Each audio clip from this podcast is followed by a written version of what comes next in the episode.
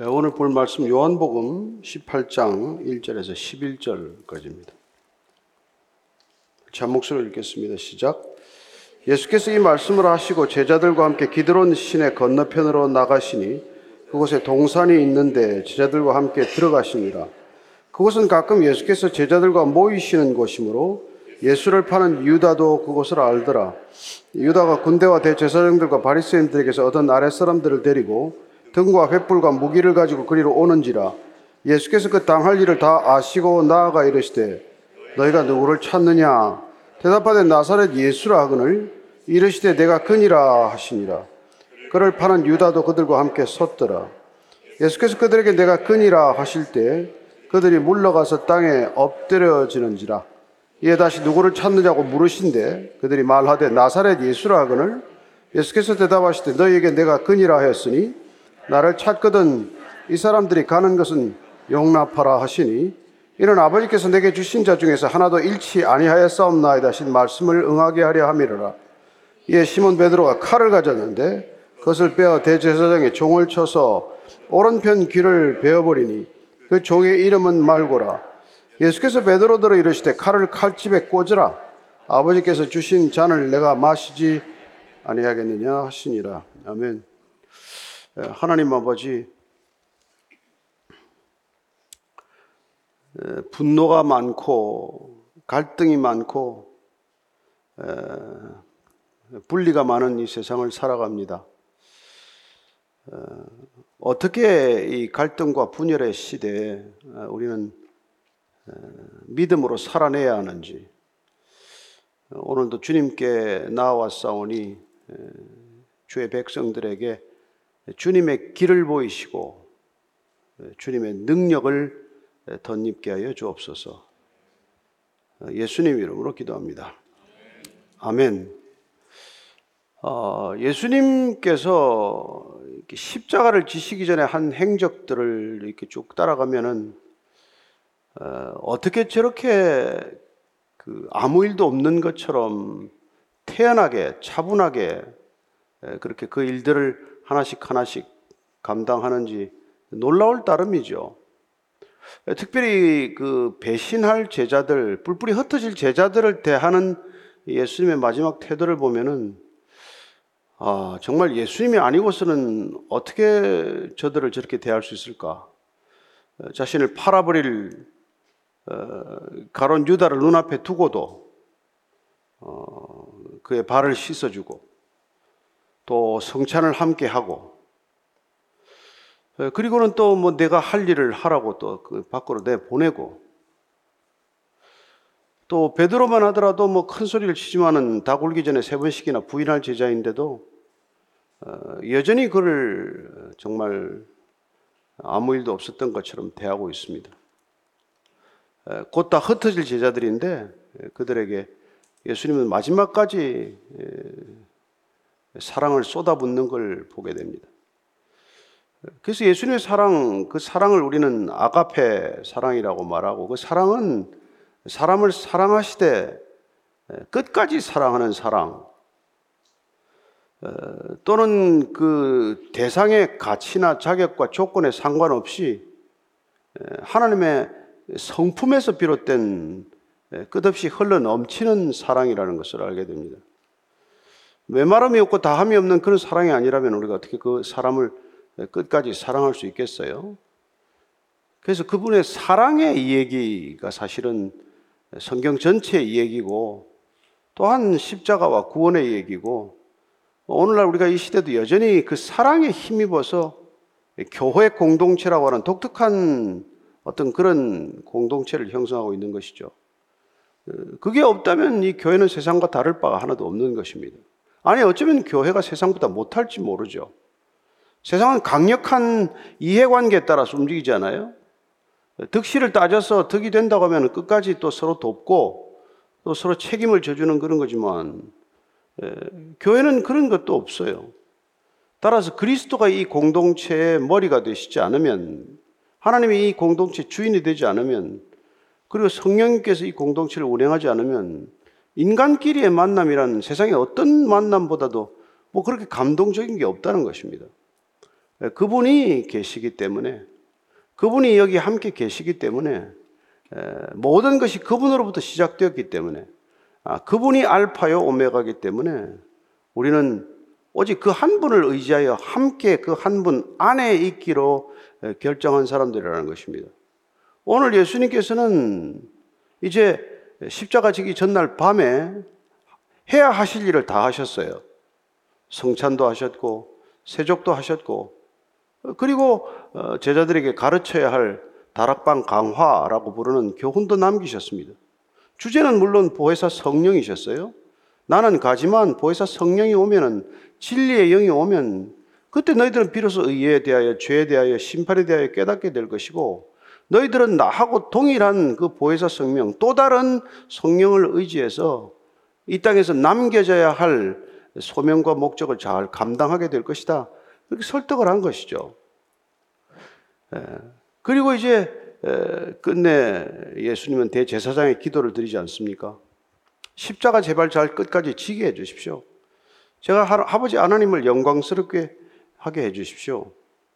제자들에게도 이 기쁨, 어, 십자가에 못 박힐 망정 빼앗기지 않는 그 기쁨을 제자들도 알게 해 주십시오. 그리고 이 제자들 통해서 예수 믿게 될 저와 여러분 같은 사람들, 그 사람들도 우리가 하나인 것 같이 그들도 우리 안에서 하나가 되게 해 주십시오. 기도도 다 마쳤어요. 마가의 다락방에서 성전산을 지나면서 모든 기도를 다 마치고 이제 그분은 마지막 체포될 장소를 스스로 걸어서 들어가시는 것을 보게 됩니다. 그 장소를 가려면 예루살렘에서 내려와야 돼요. 그래서 기드론 시냇가를 건너서 이제 다시 감남산으로 올라가야 되는 길이죠. 예, 그 6월절 전후기 때문에 기드론 시냇가는 원래 그 말라 있는 와디나 같은 건천이지만 어쩌면 뭐 십수만 마리의 양이 죽었기 때문에 어쩌면 기드론 시내를 건너는 게 불편했을지 몰라요. 그 피가 이렇게 흘러갔을 것입니다. 어쩌면 예수님은 그 피가 흐르는 시드론 기내 시내를 건너가시면서 이제 당신이 흘리실 그 피로 이 예루살렘에 더 이상 피가 흘러서는 안 된다 하는 생각을 아마 정리하고 건너가셨겠죠. 다시 기드론 시내에서 감남산 쪽으로 올라가게 되면은 중턱에 이제 겟세마네라고 하는 동산이 나오게 됩니다. 지금도 가면 예수님이 엎드려서 기도했다는 그 바위도 있고 예수님 당시에 있었다고 하는 감람나무 여덟 그루가 거기에 여전히 남아 있어요. 2003, 2200, 뭐 2023년인가요? 근데 그때 이게 올리브 나무가 지금 그대로 있다는 게 믿어지지는 않죠. 근데 하여튼 뭐 지름이 한 8m쯤 되니까 어마어마하게 오래된 올리브 나무인 건 분명한데 뭐 식물학자들 한 천 년 정도는 더 됐을 것으로 보지만 과연 2000년이 됐는지는 모르겠어요. 근데 하여튼 뭐 기록적인 그 고령화된 수령이 아주 3000년 된 올리브 나무도 있다고 하니까 어쩌면 그때 예수님을 곁에서 지켜봤던 그 나무가 아닌가 아마 상상할 수는 있겠죠. 어쨌든 거기는 올리브 나무가 많았기 때문에 올리브 나무를 짜서 올리브유를 만드는 그 에, 앞차키, 그 올리브를 짜서 기름을 짜내는 그 앞차키의 이름이 아람으로 겟세마네라고 하는 것이죠.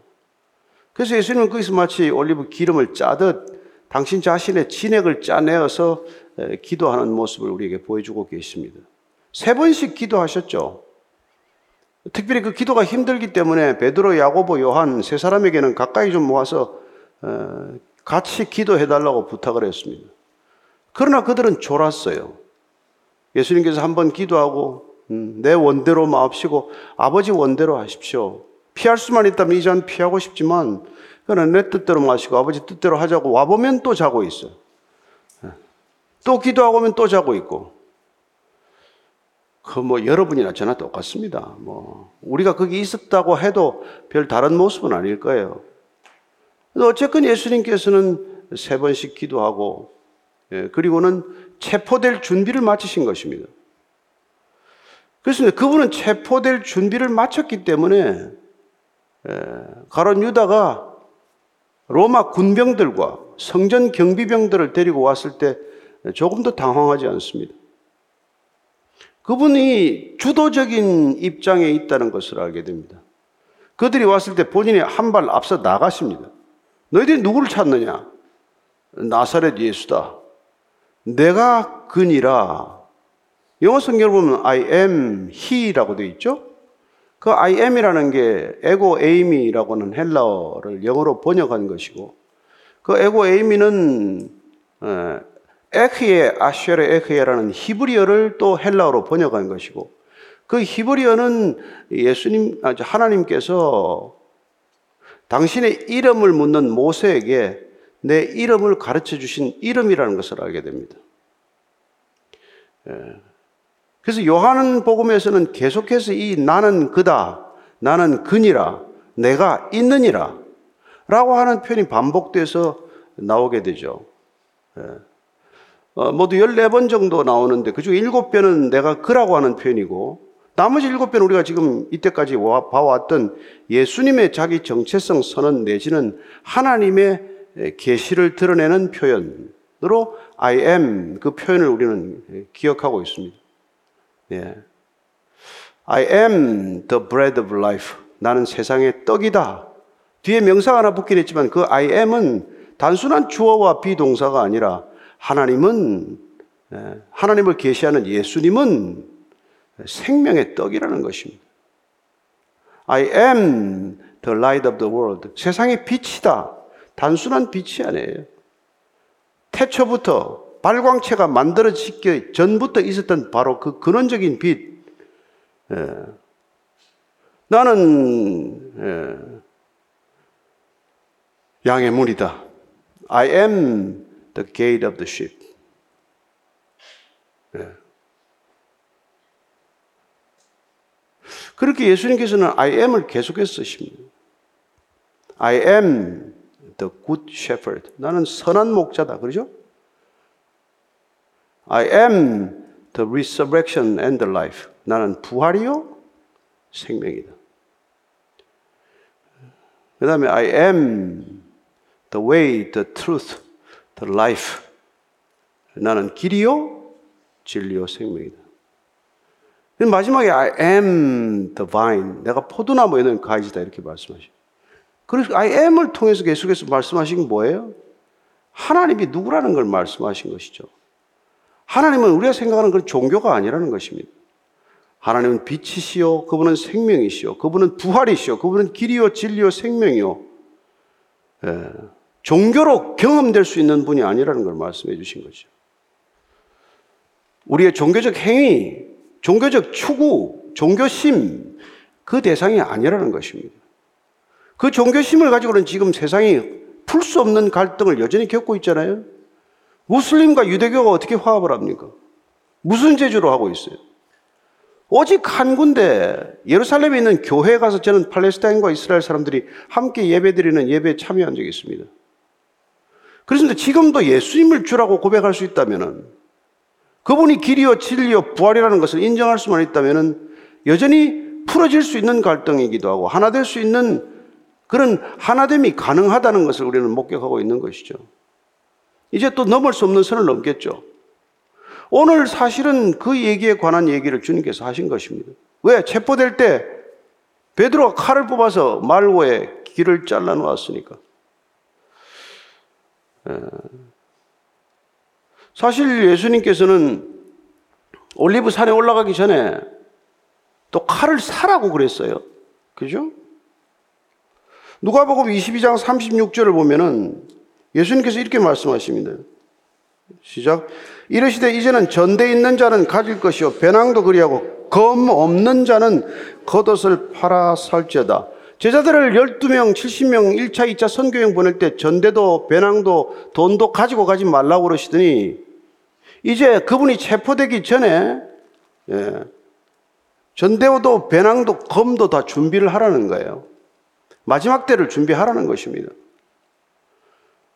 검 자체를 소유하지 말라는 얘기는 아니잖아요. 검을 사라고 했으니까. 그것도 겉옷 팔아가지고. 그 사람들에게 겉옷은 생명과 같아요. 밤에 겉옷 없으면 못 잡니다. 근데 그걸 팔아서라도 검을 사라고 또 말씀하신 주님과 또 검을 뽑지 말라고 말씀하시는 주님은 같은 주님 아니에요? 무엇 때문에 이런 상황이 다른 얘기, 전혀 다른 상반된 얘기를 하시는 걸까요? 여러분, 우리 보고 돈 벌지 말라 그 얘기 하셨습니까? 아니잖아요. 넌 돈을 멀리 해라. 그런 말씀 안 하셨어요. 돈을 예, 겸하여 섬기지 마라. 돈과 하나님을 돈을 섬기지 말라고 했지 돈 벌지 마라. 돈을 쳐다보지도 마라. 돈을 멀리해라. 그런 얘기 는 아니잖아요. 그죠? 칼을 뽑지 말라는 것과 칼을 갖지 말라는 건 다른 얘기란 말이에요. 근데 우리는 극단적으로 해석하기를 좋아해요. 무저항 비폭력적으로 하면 칼은 없어야 된다라고 말합니다. 예. 어쩌면 진정한 무저항이나 비폭력은 칼이 있지만 칼을 뽑지 않는 상태를 말해야 한다는 것이죠.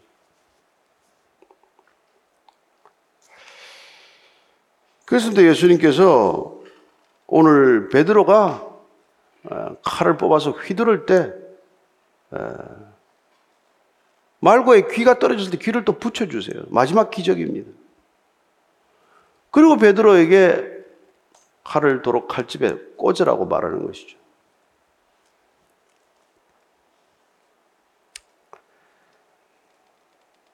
예. 칼을 칼집에 꽂으라. 아버지께서 주신 잔을 내가 마시지 아니하겠느냐. 그분은 지금 하나님의 뜻을 칼로 이루겠다는 게 아니라 잔으로 이루겠다는 거예요. 잔으로. 여기 잔은 그에게 주어진 고난이죠. 고난의 잔. 그가 져야 할 십자가 죽음의 잔. 그걸로 이루겠다는 것입니다. 그래서 일단 베드로에게는 칼을 칼집에 꽂아 두라고 도로 거둬들이라는 것이죠. 그리고 그는 잔을 내가 받지 않겠느냐? 아버지께서 내게 마시라고 주신 잔을 내가 왜 안 마시겠냐? 어쩌면 하나님께서는 우리 모두에게 이 칼과 잔이라는 것을 두 가지 다 어, 주시겠죠. 어, 이때 칼은 뭐 그 당시에 잘 쓰던 칼이에요. 뭐 집에서 뭐 전지, 가지를 자를 때도 뭐 쓰고, 심지어 뭐 머리 자를 때도 쓰고, 요리할 때도 쓰고, 어떤 그런 칼, 짧은 칼인데, 군인들이 쓸 때는 단검을 말하는 것이죠.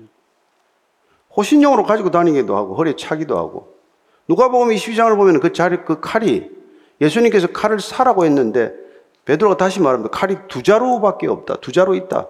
두 자루면 족하다고도 그렇게 얘기를 해요.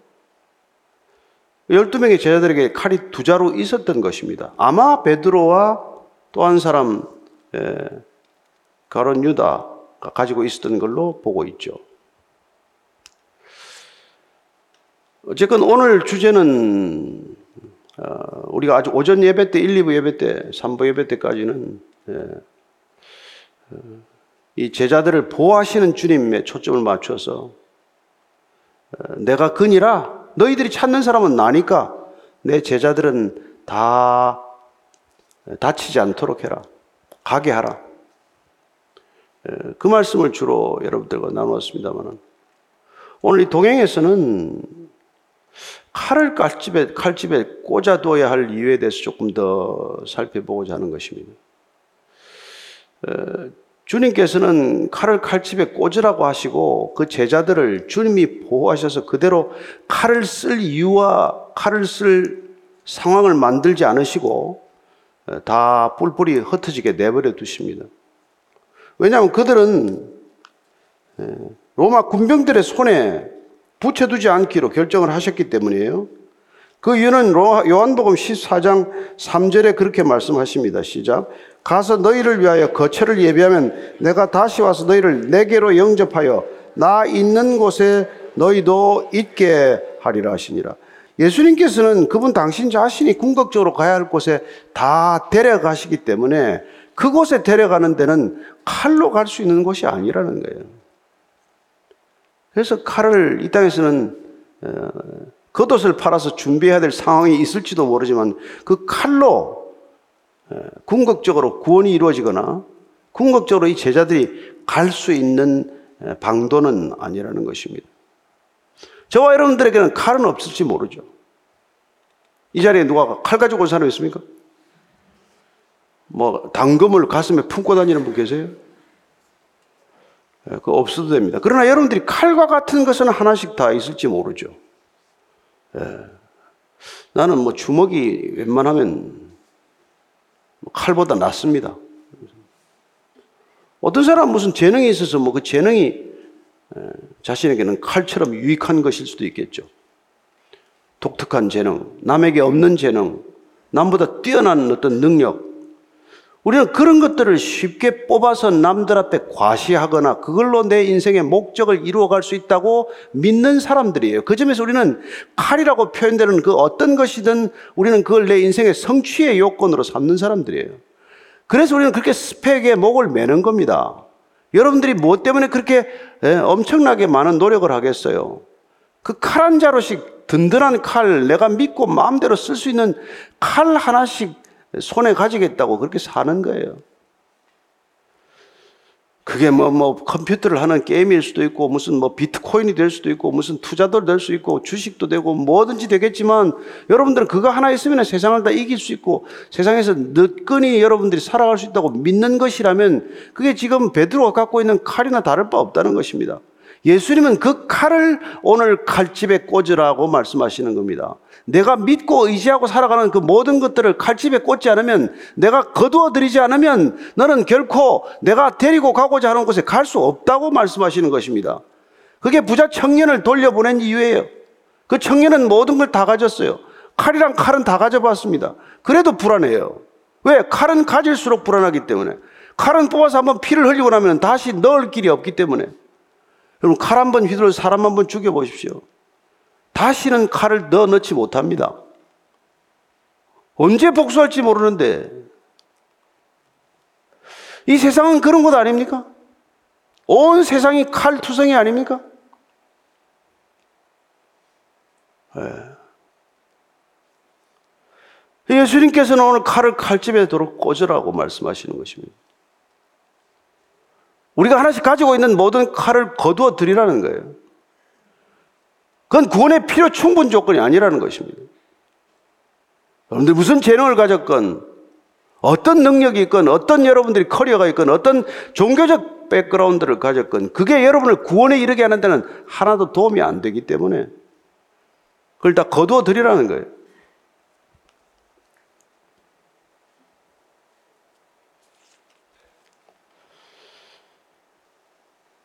그리고 예수님께서는 내가 주신 잔을 마셔야 한다고 말합니다. 잔을 마시는 건 뭐 지극히 수동적인 행동이죠. 그렇습니다. 주님께서는 자신 주신 잔을 마실 뿐이지만 이 잔은 십자가의 잔 아닙니까? 주님께서는 우리가 칼을 버리는 우리의 인생을 통해서 각자 하나에게 잔을 주시겠다는 거예요. 그래서 내게 주어진 잔이 무엇인지를 발견하는 것이 우리의 소명이에요. 여러분 어떤 잔을 지금 받으셨습니까? 어떤 십자가를 지고 계십니까? 누구든지 나를 따르려거든 날마다 자기를 부인하고 자기 십자가를 지고 자기 잔을 받고 그리고 나를 쫓으라. 누구든지 나를 따르려거든 칼을 칼집에 도로 거두어 드리고 더 이상 내가 할 수 있다는 모든 것들을 그 모든 가능성을 내려놓고 그리고 주님을 따르라는 거예요. 그 명령에 누가 순종했습니까? 그래서 기독교가 가장 많은 사람을 죽이는 종교가 된 거예요. 십자군 전쟁을 누가 벌였습니까? 어떤 국가가 가장 사람을 많이 죽입니까?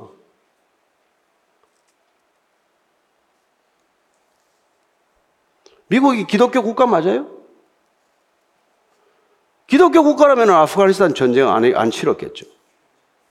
베트남 전쟁 안 했겠죠. 저는 복음이 이 땅 가운데서 진정한 교회 가운데 드러났다면 교회는 이렇게 무기력하거나 무력하지 않았을 것입니다. 교회가 오히려 칼을 갈았기 때문에, 오히려 칼을 뽑았기 때문에 오늘날 이 시대도 교회는 얼마나 많은 칼을 준비하는지 몰라요. 준비하는 것까지는 몰라도 칼을 뽑아서는 안 될 때 칼을 뽑아서 싸우는 사람이 얼마나 많습니까? 피 튀기도록 싸우는 사람이 교회 안에 제일 많지 않아요?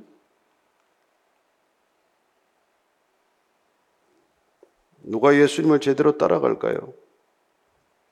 칼을 칼집에 꽂으라는 명령에 순종할 때 우리는 스스로 무장해제하는 거나 마찬가지죠. 그런데 예수님께서는 그런 연약한 사람에게 주는 잔이 있고 그 잔을 받을 때 놀랍게도 하나님께서 영광을 받으신다라고 말씀하시는 것이죠. 십자가의 영광은 예수님이 받으신 잔 때문에 가능한 것이죠. 예수님이 만약 칼집에 칼을 뽑았다면, 그래 지금 베드로에게 말씀하신 것처럼 내가 열두 군단도 되, 는 영을 하나님 아버지께 말씀드려서 내가 동원했더라면, 지금 예수님 잡으러 온 사람은 불과 한 6, 700명이에요. 보병 부대가 한 600명 정도 되고, 성전 경비병이 한 100명이나 뭐 될까요? 예수님께서 동원할 수 있는 병력, 내가 한번 부탁하면 12군단, 6천 명씩 12고 보면 7만 2천 명 병력을 동원할 수 있지만, 그렇게 하면, 내가 칼을 칼집에서 뽑으면, 도대체 하나님이 성경을 통해 이루시고자 하는 게 어떻게 이루어지겠느냐. 하나님이 뭘 이루시는데 칼로 안 된다는 것입니까? 하나님이 하시겠다는 일은 왜 칼로 안 되는 일입니까? 하나님은 처음부터 칼, 무력, 폭력, 강압, 압제, 억압으로 구원을 계획하지 않으셨기 때문입니다. 그분은 처음부터 끝까지 사랑으로만 이 일을 하시기로 결정하시고 그게 하나님이 존재하는 방식이기 때문에 하나님의 하나님 되심이라는 오직 그런 존재 양식이기 때문에 하나님은 힘이 없어서가 아니라 무능력하고 무기력해서가 아니라 그분은 폭력을 쓰지 않는다는 것입니다. 권력적이 아니라는 거예요. 여러분은 권력에 기대를 걸겠지만 이 정권이 바뀌면 좀 나으려나 무슨 뭐 통일이 되면 좀 나으려나 여러분 이 땅에 그런 걸로 해결책이 있으면 예수님께서 세계 대통령 하셨을 거예요. 이 땅에 하나님의 나라가 임하는 것은 그런 방식이 아니라는 것입니다. 여러분들은 제가 칼을 뽑아서는 절대로 그런 방식이 하나님 나라를 가져오지 않는다는 거예요. 여러분들이 가지고 있는 어떤 재능도 하나님 나라는 별 도움이 안 되는 것들입니다. 그걸 내려놓을 때, 내가 주님 앞에 벌거벗을 때, 그때 비로소 하나님께서 친히 일하시고, 그리고 하나님께서는 이 땅 가운데 비로소 하나님의 나라가 임하도록 하실 것이라고 약속하시는 것입니다. 어디가 그런 게 가능할까요? 그저 그림자처럼이라도 가능한 것이 진실로 사랑이 있는 가정? 아버지가 돈 번다고 주장하지, 권리를 주장하지 않고, 어머니가 가사를 다 돌본다고 자기 자랑하지 않고, 애가 아무리 뭐 속을 썩여도 그 가정의 하나됨을 지킬 수 있는 가정에 얼핏 그런 모습이 보이면 보이겠죠. 교회 누가 뭘 어떻게 얼마나 헌금하고 헌신했다더라도 흔적도 안 남기고 그리고 오로지 예수님께서 우리를 사랑하신 것 같이 서로 사랑하고 마음과 목숨과 뜻을 다해서 누군가를 섬기고 사랑하면 그러면 거기에 하나님의 나라가 얼핏 모습을 드러내겠죠. 다른 어떤 곳에도 그 모습은 찾을 수 없습니다. 그래서 이 세상에 교회만이 희망이라고 말하는 것입니다. 참된 교회, 칼을 칼집에 꽂아두는 성도들로 가득한 교회, 예. 그 교회만이 어쩌면 하나님의 뜻을 이 땅 가운데 이뤄내는 통로가 될 수 있겠죠.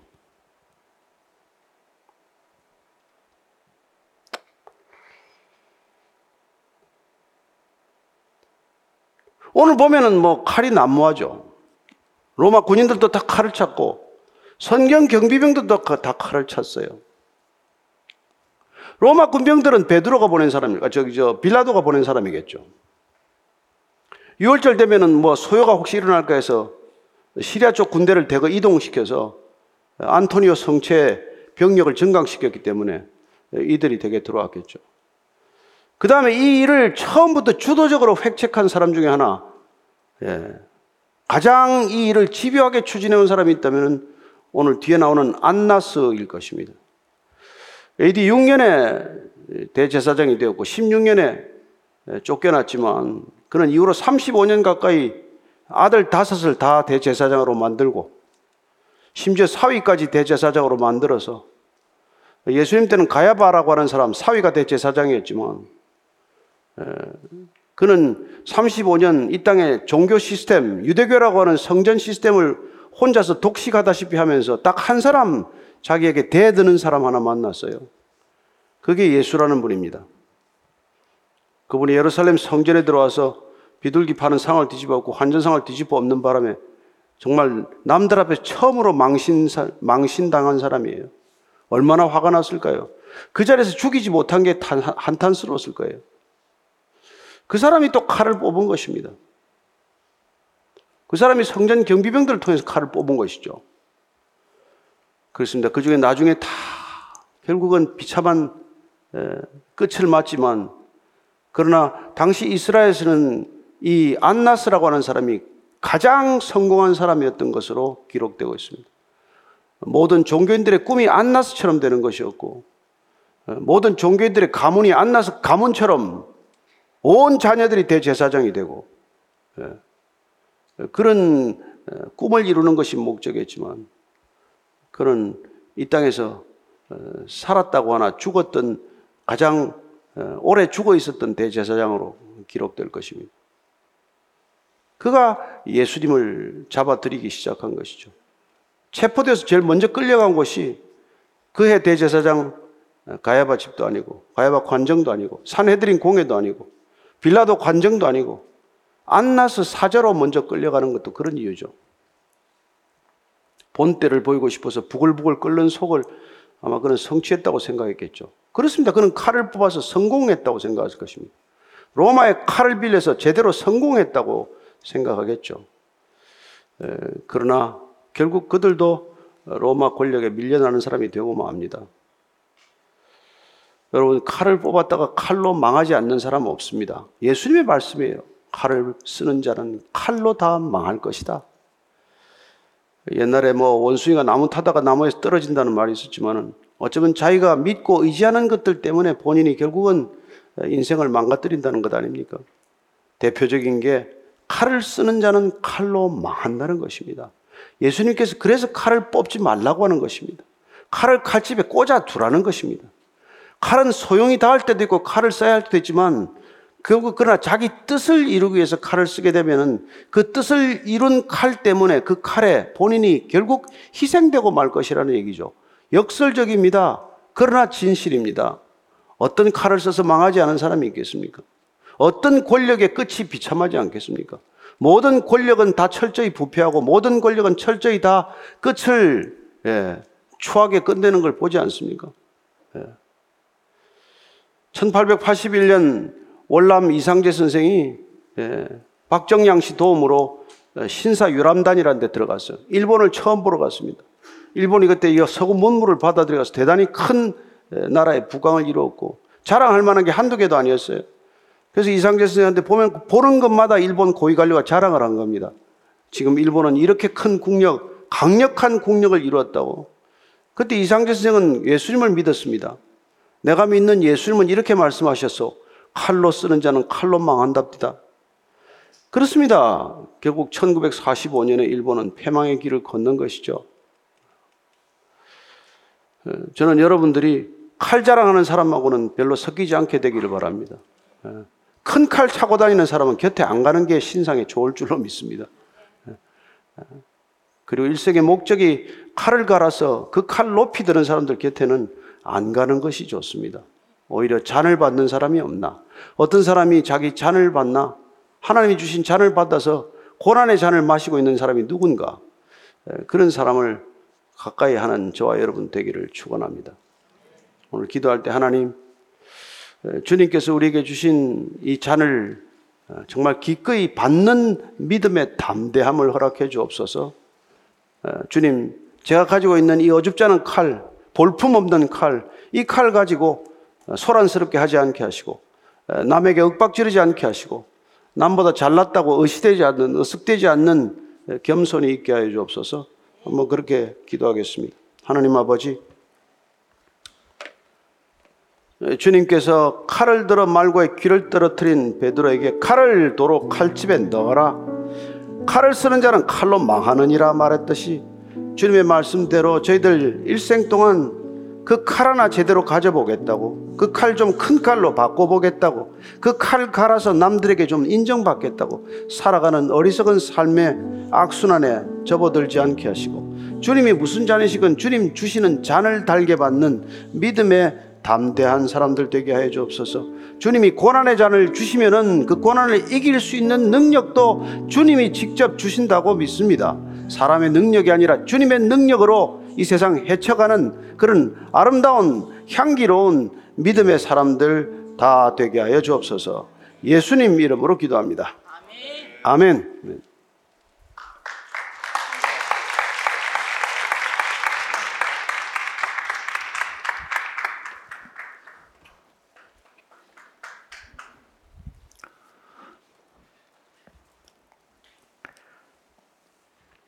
목사님.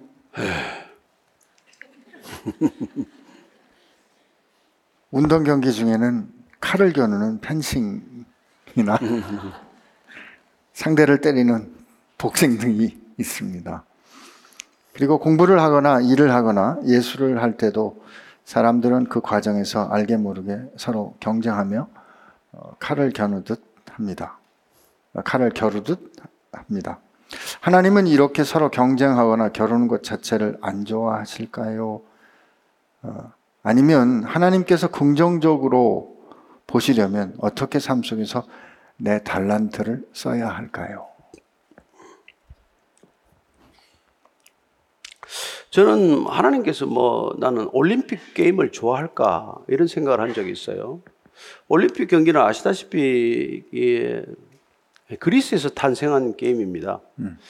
처음부터 신전에서 일어났던 일들이고 그 모든 절차들이 사실은 그 신을 기쁘게 하는 일들이었어요. 오늘날 우리가 말하는 스포츠나 문화 예술이나 체육이나 이 모든 것들이 사실은 하나님을 기쁘시게 하기 위해서 만든 것 없습니다. 저는 그게 뭐 잘못됐다고 이 자리에서 얘기하는 게 아니라 그 동기나 출발점이 끊임없이 경쟁을 통해서 무슨 레코드를 만들고 레코드를 향상시켜 나가는 게 과연 그게 그만큼 인생을 다 쏟아부을 만한 가치가 있나 음. 그런 것들을 한번 생각해 볼 필요가 있다는 것이죠. 예. 메달 하나 거는 순간의 기쁨은 뭐 대단할지 모르겠지만 예. 면류관을 하나 쓰는 그 기쁨은 그러나 잠시고 일생 동안 우리가 예, 영원히 써야 할 면류관을 위해 살아가는 사람과 비교할 때 어떤 인생을 택할 것은 각자의 문제죠. 음. 예, 저는 운동하다가 그런 자각을 가지고 예, 또 운동의 길에서 벗어난 사람도 있고, 뭐 예를 들어서 에릭 리델이나 이런 사람들은 예, 주일날 자기 예배드리기 위해서 올림픽 금메달을 포기했던 사람이지만, 그리고 끝내고는 중국 선교사를 지망했던 사람이지만, 뭐 그런 사람도 있고, 또 같은 영화 배우를 하지만 동시대에 그 유명한 영화 배우의 자리를 버리고 또 선교사로 간 사람도 있고, 그래서 어떤 인생을 택하는 것에 가서는 자기 궁극적으로 자기 책임과 자기 결단이지만, 음. 그러나 이것이 과연 가치 있는 일인가, 내 인생 전부를 드릴 만한 일인가에 대해서는 한 번씩 깊이 생각해 볼 필요가 있다는 것이죠. 음. 근데 사도 바울의 어, 서신서에도 보면 음. 그 면류관을 위해서 그 룰대로 경주하는 경주자, 그 최선을 다해서 경주하는 경주자 그런 비유를 드는 것처럼 그렇죠. 예. 우리 삶에서 그러니까 우리가 칼을 쓰지 않는 왜냐면 아까 이제 목사님 말씀도 하셨지만 우리에게 있는 능력이나 어떤 그 영향력이나 이런 것들이 칼로 쓰일 수도 있는데 물론 이제 말미에 그게 어떤 목적으로 어, 자기를 위해서 쓸 것인가 하는 그런 지침을 주기도 말씀을 주기도 하셨지만 그렇다면 우리 인생에서 어떤 어 뭐랄까요? 자기가 열심히 정말 최선을 다해서 사는 거 혹은 탁월함을 추구하는 거 이런 것 자체가 어, 그러면 크리스천은 이렇게 다 내려놔야 하는 것인지. 근데 이제 그 우리가 궁극적으로 성경을 통해서 확인하고자 하는 것은 우리가 추구하는 그런 예, 기초하고 있는 인생관이나 세계관이나 가치관이 이 세상이 가지고 있는 그런 관점과 어, 일치하지 않을 때 우리는 어떤 관점을 택해야 되느냐는 것이죠. 창세기에서부터 우리가 보다시피 우리는 에, 아담과 거쳐서 나중에 셋에 이르는 셋의 후손으로 출발하는 사람들이에요. 네. 그래서 가인의 후손들은 에덴의 동쪽으로 동쪽으로 가면서 숱한 인간의 문명을 만들어냈지만 그 문명의 궁극적인 결과는 결국은 뭐 소돔과 고모라의 그런 타락이요, 바벨탑 사건이요, 그리고 노아의 홍수를 초래한 일들이고, 그래서 인간이 과연 그렇게 살아왔던 이렇게 그 이른바 탑을 쌓고 성을 쌓는 문화 속에서 가령 우리는 하나님의 자녀로서 어떻게 살아가야 되느냐 이게 항상 우리 신앙의 뿌리에서부터 출발하는 질문이죠. 그래서 우리는 성경적으로는 탑이나 성을 쌓는 그 문화 속에 들어가지 않고 때로는 우리는 그냥 다듬지 않은 돌로 재단을 쌓는 하나님의 자녀답게 살고자 결단하는 것이죠. 그럴 때 우리는 세상으로부터 인정받을 수 없고 때로는 마치 밀려나는 것 같고 소외당하는 것 같고 세상에서 완전히 예, 배척당하는 것 같지만 그러나 궁극적으로 이 삶의 큰 흐름과 이 삶의 구원의 섭리가 하나님으로부터 비롯된 것이라는 게 분명하다면 우리가 그 점에서 너무 그렇게 뭐 괴로워할 건 아니라는 것이죠. 그러나 내가 만약에 세상에 들어가서 세상 가운데서 그런 일을 하더라도 그 목적이 나를 영광스럽게 하는 것이 아니라 그 통로, 그 수단, 그 접촉점을 통해서 하나님을 전하는 매개 수단으로 삼겠다. 오케이. 어, 좋은, 좋은 일이에요. 예. 그래서 하나님 내게 지혜를 주십시오. 내게 능력을 주셔서 내가 저들에게 무시당하지 않고 그렇게 저들한테 하나님을 전할 수 있는 하나님의 탁월함, 하나님의 지혜, 하나님의 그 놀라움을 드러내고 싶다. 하는데 되게 그리 가가지고는 호랑이 잡으러 갔다가 호랑이한테 잡아 맥히더라고. 그래서 그것도 조심해야 된다 이 말이죠. 그리고 그 동기가 순수하냐도 사실은 날마다 점검되어야 할 부분이에요. 다 말은 그렇게 하죠. 다 하나님을 위해서 그 길에서 고생한다고 하지만은 되게 뭐 자기 지분을 챙기다가 사고가 나는 거죠. 그 목사님 말씀하신 어 제가 여전히 호랑이 굴에 사는 입장에서 그러니까 날마다 그 이, 저기 뭐야 칼을 빼 뽑아야 되는 외과 의사들은 그 칼을 어떻게 잘 탁월하게 쓰느냐에 따라서 생명을 살리는 거니까. 근데 목사님 지금 말씀하신 것처럼 그게 내 영광을 위한 것이냐 정말 하나님께서 기뻐하시는 그거를 매일 점검하는 음. 어, 그런 점검. 아니 뭐 하필 외과 의사 칼 뽑는 걸 또 쓰니까 내가 한 말이 아니 그래 따지면 가정주부가 맨날 식빵 부엌에서 칼을 뽑는 건 그렇죠, 어떡하고 그렇죠. 예, 또 심지어 뭐 또 옛날에는 뭐그 이발소 가면은 막 이발사들이 칼을 빼가지고 목에다가 가지고. 칼을 대고 근데 그다 좋은 일이에요. 좋은 일인데 그러나 오늘 예수님께서 말씀하시는 것은 그게 내 목적, 내 명예, 네. 내 성취를 위한 것이라면 음. 거둬야 마땅하다는 것이죠. 네. 예, 그게, 그게 어, 참 어떻게 보면 종이 한 장 차이고 간발의 차이지만 우리는 이 세- 세상 속에서 내게 주신 재능이 달리는 거에서 뭐뭐뭐 100m 9.9초를 향해서 죽도록 달릴 수 있어요. 예. 근원적으로 그렇게 달려서 뭐 하냐라는 질문이 있- 있는 게 아니라면 그런 질문에 시달리지 않는다면 뭐 그까지 9.9초를 이루는 게 목적이겠지만 그게 이루어서 내가 입신양묘하고 내가 뭐 돈방석에 갖고 내가 뭐 유명해지고 그게 무슨 소용이 있겠어요. 100초에 뭐저 100m를 9초에 달리면 뭐 하고 20초에 달리면 뭐 하겠습니까? 예. 그게 뭐가 생기는데 도대체. 예. 그렇잖아요. 우리가 냉정하게 얘기하면. 그 골대 하나 뭐 이렇게 그물 쳐놓고 22명이서 맨날 공 차면 뭐 하는데, 거기서. 그게 무슨 일이 일어나는데.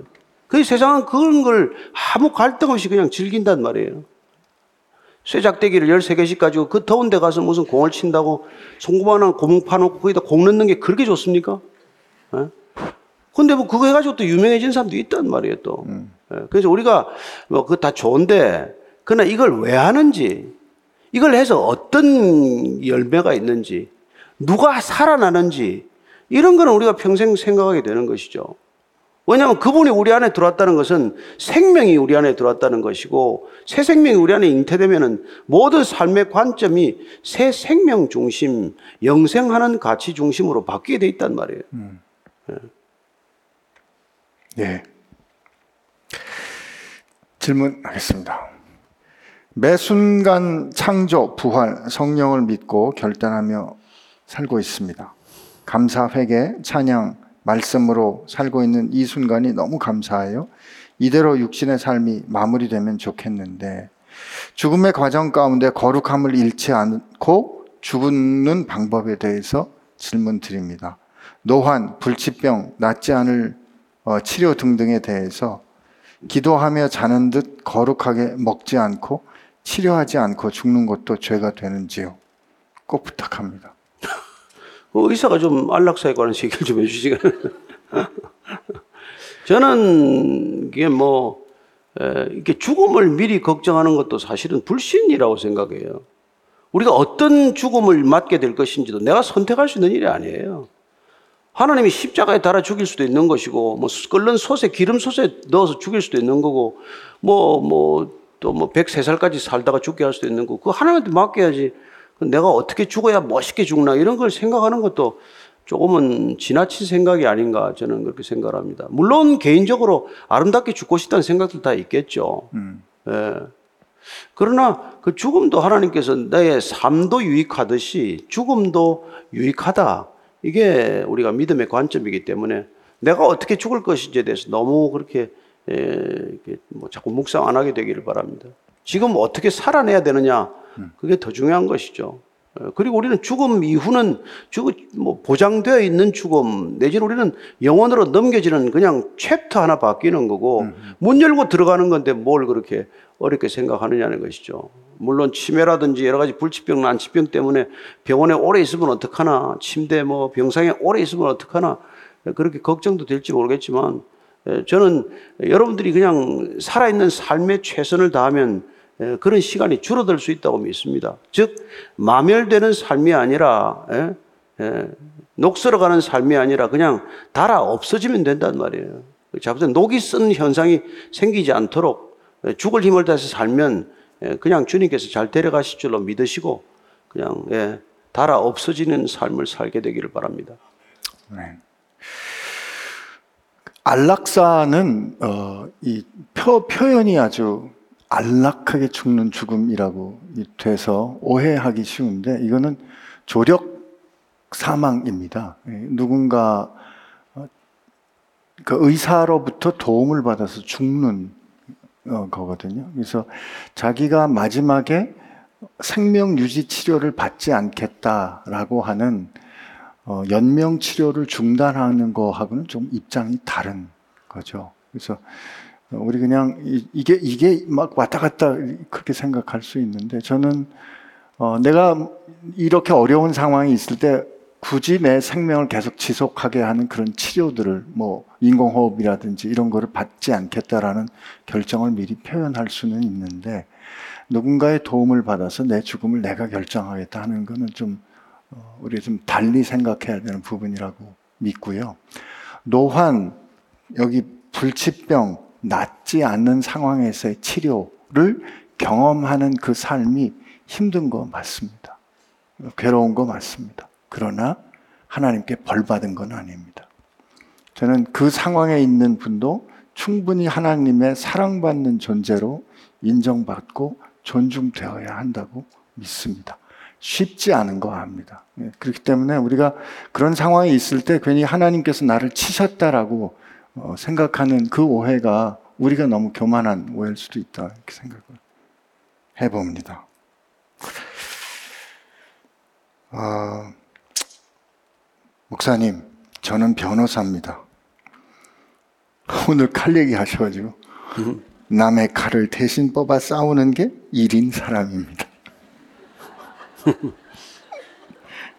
정의로운 일을 위해 소송을 하는 경우도 있지만 상대방이 억울한 상황임에도 법적으로는 의뢰인의 말이 옳아 소송을 하는 경우도 있습니다. 돈을 벌기 위해 가리지 않고 일을 하게 되는 경우도 있는데 정신이 피폐해짐을 느낍니다. 어떤 마음가짐으로 일을 대하고 삶을 살아가야 할까요? 뭐 변호사들 많으시겠죠. 법조인도 많으시고. 근데 이게 에, 법을 다루는 분들의 첫 번째 태도는 어, 이게 하나님께서 맡겨주신 이 정말 특별한 책임이다는 생각을 해야 될 것 같아요. 그래서 우리 저기 우리 뭐 박혜찬 전도사님께도 내가 얘기 들었지만 이게 영어로는 다 law예요. 음. 하나님의 율법도 law고 이 세상의 법률도 law예요. 음. 같은 뿌리에서 비롯된 겁니다. 그러니까 법을 다루는 사람은 내가 하나님께 맡겨진 것을 에, 이렇게 성실히 수행해야 될 책임이 있는 것이죠. 따라서 저는 이 법을 다루는 사람이라면 의당 마땅히 성경을 어, 기초로 삼아야 된다고 저는 믿고 있는 사람이고 제가 우리 신학교 갔을 때도 그 하버드 로스쿨에서 예, 이렇게 신학교로 왔어요. 졸업도 안 하고 왜 왔냐 그랬더니 자기는 좋은 평생 좋은 로이어가 되기 위해서 신학적인 이 백그라운드가 좀 필요해서 왔다. 너무 제가 감동을 받았어요. 좋은 법률가가 되려면 그런 신학적 배경이 있어야 된다는 걸 인정하는 것 자체가 놀랍죠. 그래서 하나님의 율법이나 세상의 법률이 같은 뿌리에서 나온 것이라면 하나님의 정의, 공의라는 것이 법을 통해서 이 세상의 법률을 통해서도 구현될 수 있도록 하는 책임, 마땅한 책임이 있다는 것이죠.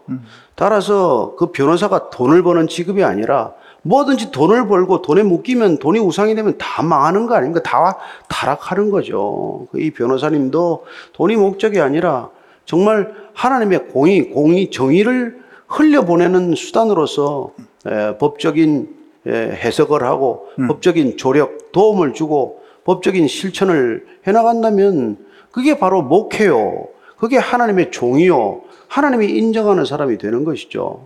예. 충분히 이분은 목회적 삶을 살 수 있다고 저는 믿습니다. 네. 목사님께서 충분히 이분은 목회적 삶을 살 수 있다고 믿습니다라고 하신 말씀은 어, 이분이 비록 힘들고 괴롭고 소진되고 하는 경험들을 가질지라도 변호사 생활을 열심히 하시라는 말씀인 것 같습니다. 그렇죠. 예, 그 중요하죠. 중요하죠. 하긴 이게 힘들고 괴로우니까 이런 괴로움 생각을 가지는 사람들이 다 변호사하기를 그만두면 전혀 그런 고민도 없는 분들이 그렇죠. 뭐. 변호사 하게 되면 예, 더 무너진 것을 막아설 사람이 없는 거죠. 예. 주변에 친구들이 여행도 자주 가고 너무 여유로운 삶을 사는데 저는 그러지 못하고 아끼며 살아가고 있습니다. 하루하루 주어진 것에 감사하며 사는데 가끔 친구들의 소식을 들으면 질투도 나고 속상합니다. 돈에 얼매이지 않고 남을 부러워하지 않는 방법이 있을까요? 몇 년 교회 다녔는데 아직도 이걸 묻고 있는지 제가 물어보고 싶은데 안 들으면 되잖아요. 왜 듣고 있어? 근데 아니 뭐 페이스북에도 올라오고 안 보면 되잖아요. 카톡 단체방 안 열어보면 되잖아요. 그냥 편집할 때 한번 다 본 것처럼 해놓고 그럼 자꾸 안 들어가야 돼요. 왜 자꾸 들어가? 예. 그리고 돈 쓰는 거 피곤한 일이에요. 저도 돈도 좀 써보기도 하고 했는데 돈그 돈 없었으면 안 갈 때 갑니다. 괜히 그렇잖아요. 가서 뭐 힘들고 말이죠. 가면 뭐 별 즐거운 것도 없어요. 선물도 사기 시작하면 뭐 점점 범위가 넓어지면 나중에 선물 때문에 스트레스 받아요. 제가 옛날에 출장 갔다 오면 너무 귀찮아가지고 동대문 시장에, 가- 남대문 시장에 가서 선물을 다 사놓고 갔어요.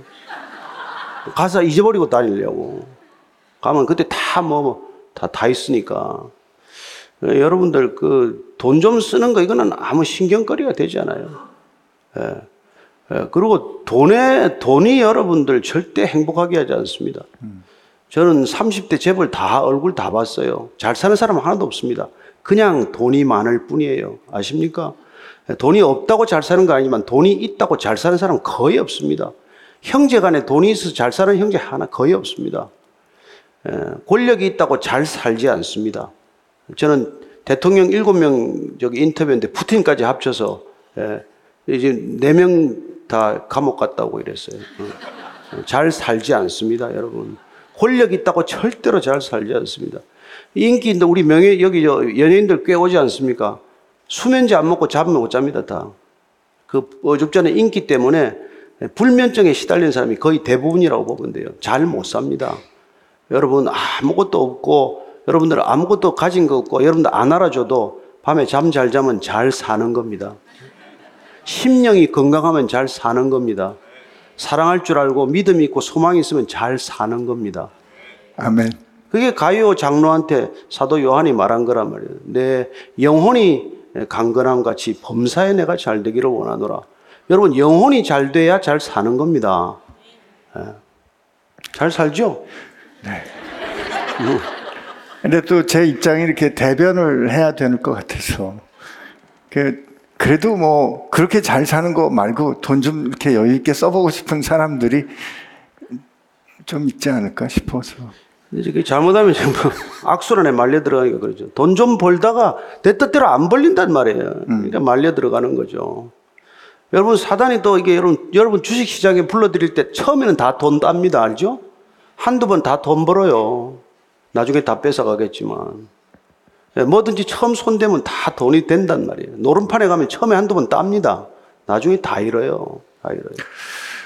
그 어떻게 생각하면 어, 그 돈이 주는 그 뭐랄까요 만족과는 비할 수 없는 다른 그 감사함 또 그런 것들을 경험해봐야 그렇게 되지 않을까요? 그렇지 경험해봐야 되는데 우리는 말씀으로 그걸 경험해야 돼요. 그래서 이렇게 복 있는 사람은 악인의 꾀를 쫓지 않고 죄인의 길에 서지 않고 오만한 자의 자리에 앉지 않죠.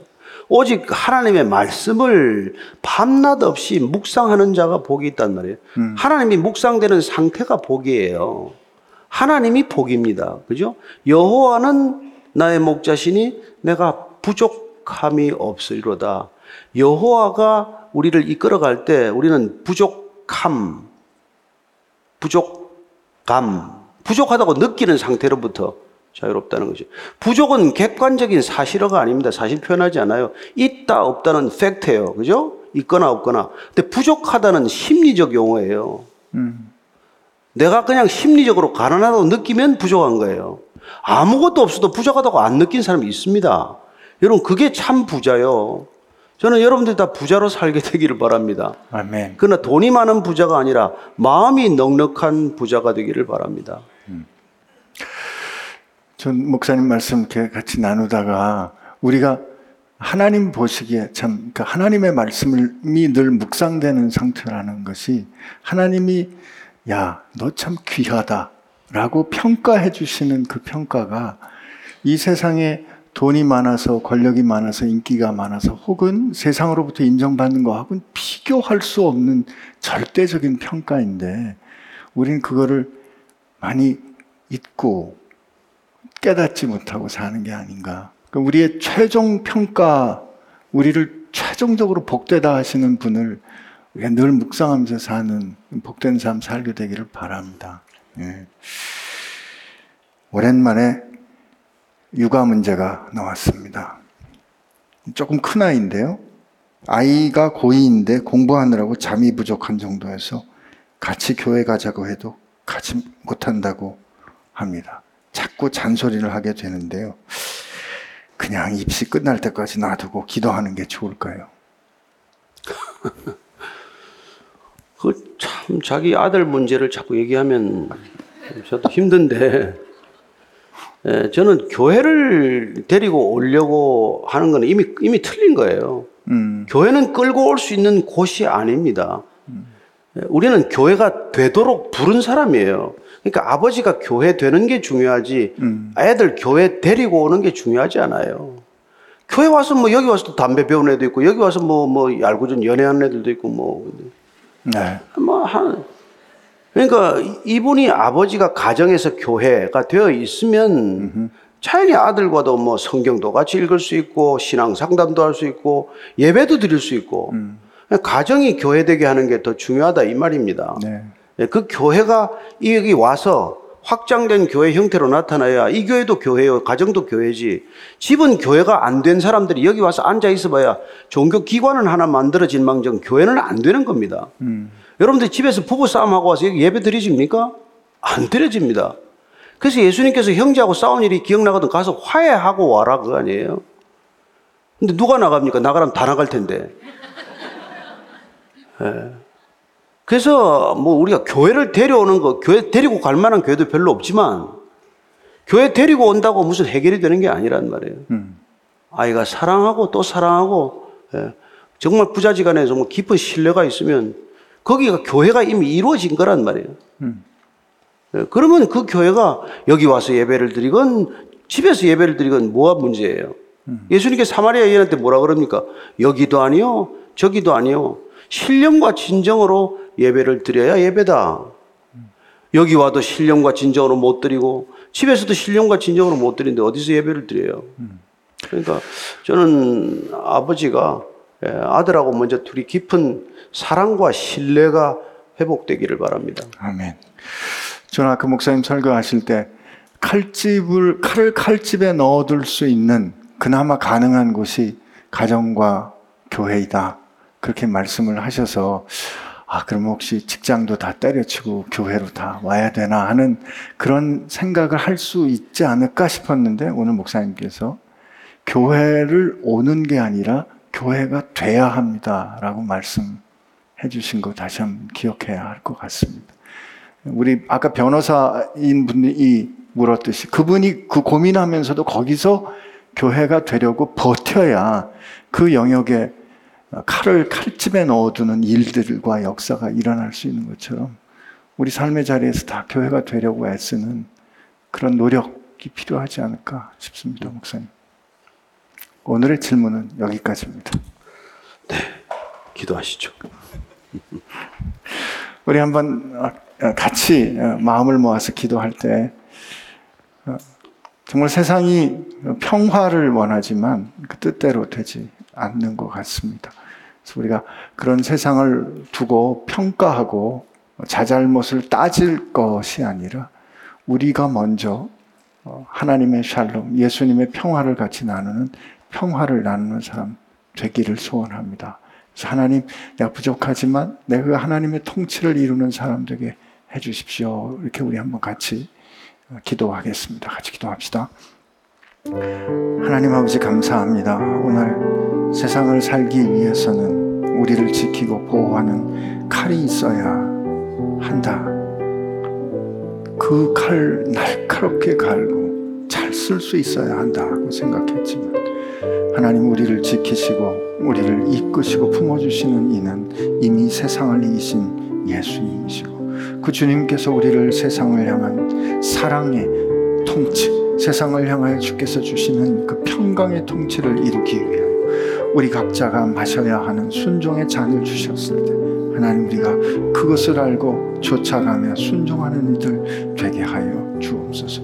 힘이 있어야 어, 이길 수 있고 통치할 수 있다는 그 세상의 주장에 꺾이지 않도록 하여 주옵시고 속지 않도록 하여 주옵시고 주님을 통하여 세상을 사랑으로 이기신 사랑으로 다스리신 사랑으로 구원하신 하나님의 놀라운 은총과 경륜을 누리며 사는 사람들 되게 하여 주옵소서.